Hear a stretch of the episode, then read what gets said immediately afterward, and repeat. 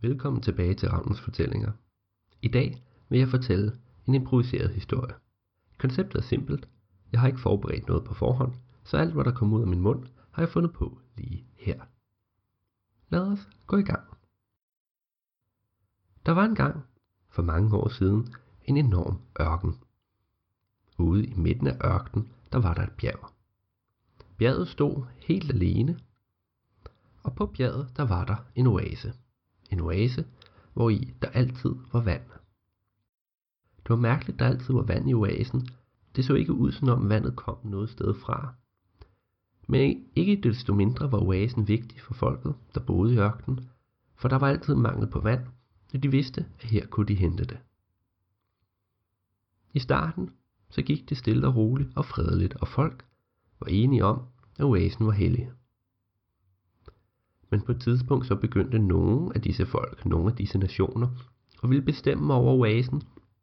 For hvis man kontrollerer den, så kontrollerer man hele ørkenen. Og snart, ja snart så var der krig.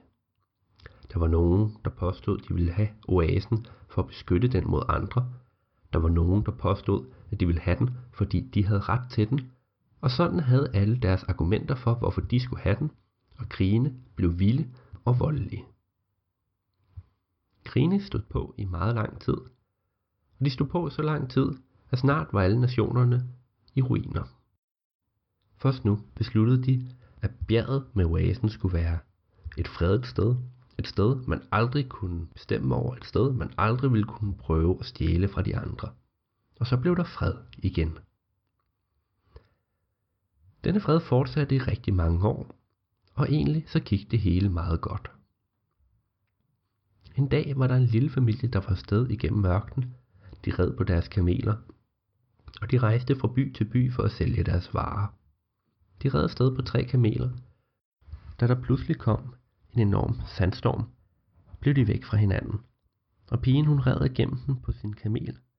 Prøvede at råbe, prøvede at finde sine forældre, men hun kunne ikke se en hånd foran sig. Og da sandstormen endelig stoppede, så vidste hun ikke, hvor hun var. Der var sand så langt øjet rækker, og det eneste hun kunne se, det var et bjerg. Så hun red sted hen mod bjerget, i håb om hun kunne kravle op på det og få et bedre overblik. Men da hun kom hen til bjerget, gik det op for hende, at det var det hellige bjerg, det fredede bjerg. Og hun var bekymret for, om hun overhovedet måtte gå derop. Hun gik derhen. Der var nogen, der havde sat en mur rundt om bjerget. Hun vidste ikke, hvorfor muren var blevet sat. Der var ikke nogen mure i de historier, hun havde hørt om det. Hun havde hørt, at bjerget skulle være for alle. Så hun fandt et hul i muren og gik igennem og fulgte en snodet sti op ad bjerget, indtil hun nåede toppen. På toppen var der et plateau, og i midten af plateauet var der en sø. En sø med det klareste, reneste vand, hun nogensinde havde set. Og denne sø, det var grundstenen i oasen, for rundt om søen der var der planter af alle mulige forskellige typer. Der var nogen, der voksede i søen. Der var palmer, og der var græs, og det hele var helt fantastisk.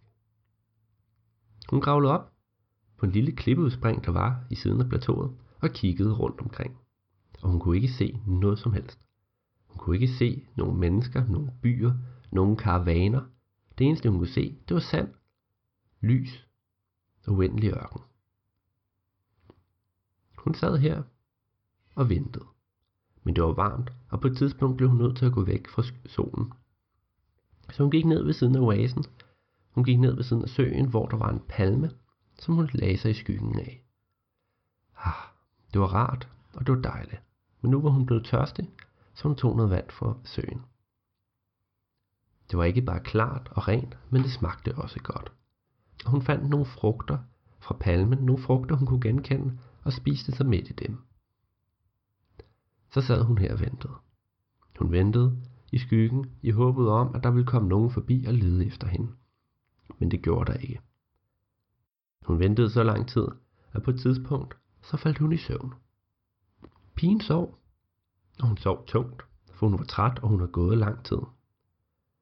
Og det var hårdt at kravle op ad bjerget. Men pludselig blev hun vækket af noget. Det var lyden af insekter, der kom nærmere. Det lød som en græshoppesværm. Og det gjorde pigen en smule bange.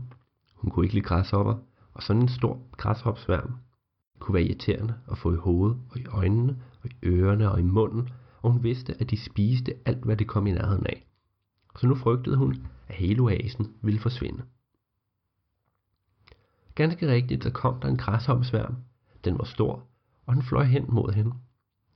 Men den gik ikke efter nogen af planterne. Derimod så landte alle græshopperne i søen. Det kunne hun ikke forstå, for hun troede, at alle græshopperne nu ville drukne. Men det gjorde de ikke. De landte alle oven på vandet og gik rundt. Det var svært at se, hvad de egentlig lavede, men hun kunne bare ane, at de lavede nogle bevægelser med deres ben. Og efter de havde rendt rundt på søen i 10 minutter, så fløj de afsted. Alle sammen. Og der var ikke én tilbage. Præcis hvad græshopperne havde lavet, undrede pigen sig over. Men hun havde ikke noget svar, for hun havde aldrig hørt om, at de skulle komme til denne oase. Så hun sad, og hun ventede.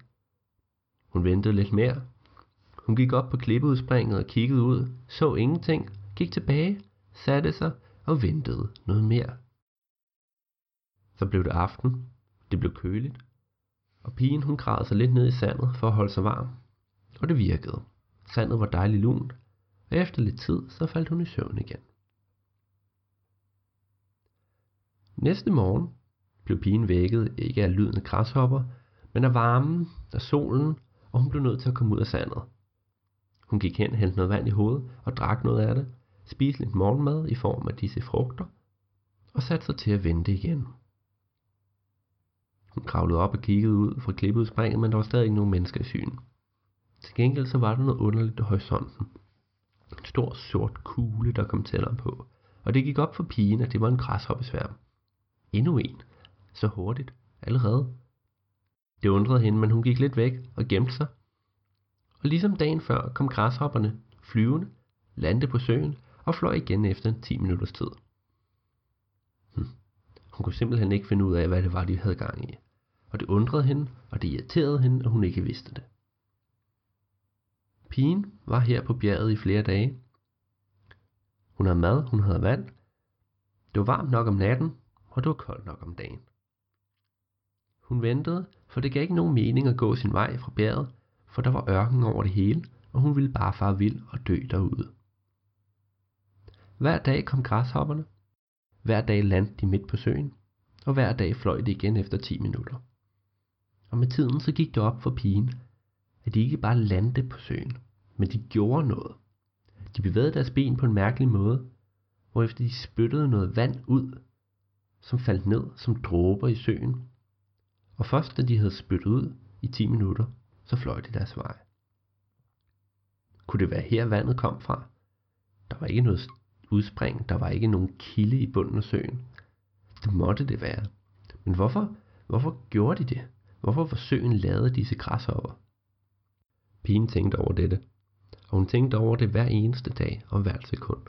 Men hun endte aldrig med at få svar, for en dag, da hun gik op på klippeudspringet, så så hun faktisk nogle mennesker.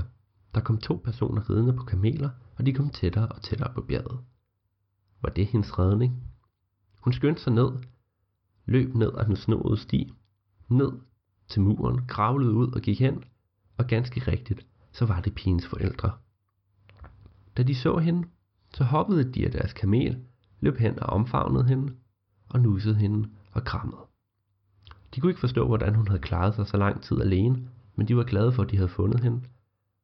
Pigen sagde, hun var okay, og hun havde klaret det fint, for hun havde været oppe på bjerget, og hun havde spist og drukket, og det var dejligt. Forældrene gik op på deres kameler, tog deres datter med, og de begyndte alle sammen at ride hjem. Og på vejen, der fortalte pigen om, hvad hun havde oplevet, og hvad hun havde set med græshopperne, men de troede ikke på hende. Hvorfor i alverden skulle græshopperne lave en sø, og hvordan skulle de kunne det? Det var der aldrig nogen, der havde sagt, og der var aldrig nogen, der havde set det før. Men pigen, pigen vidste, at det var sandt. Slut. Det var så den anden improviserede historie. Og hvis I kunne lide den, så husk at like og del Ravnus fortællinger Facebook-side og alt det der, og så ses vi næste gang. Farvel.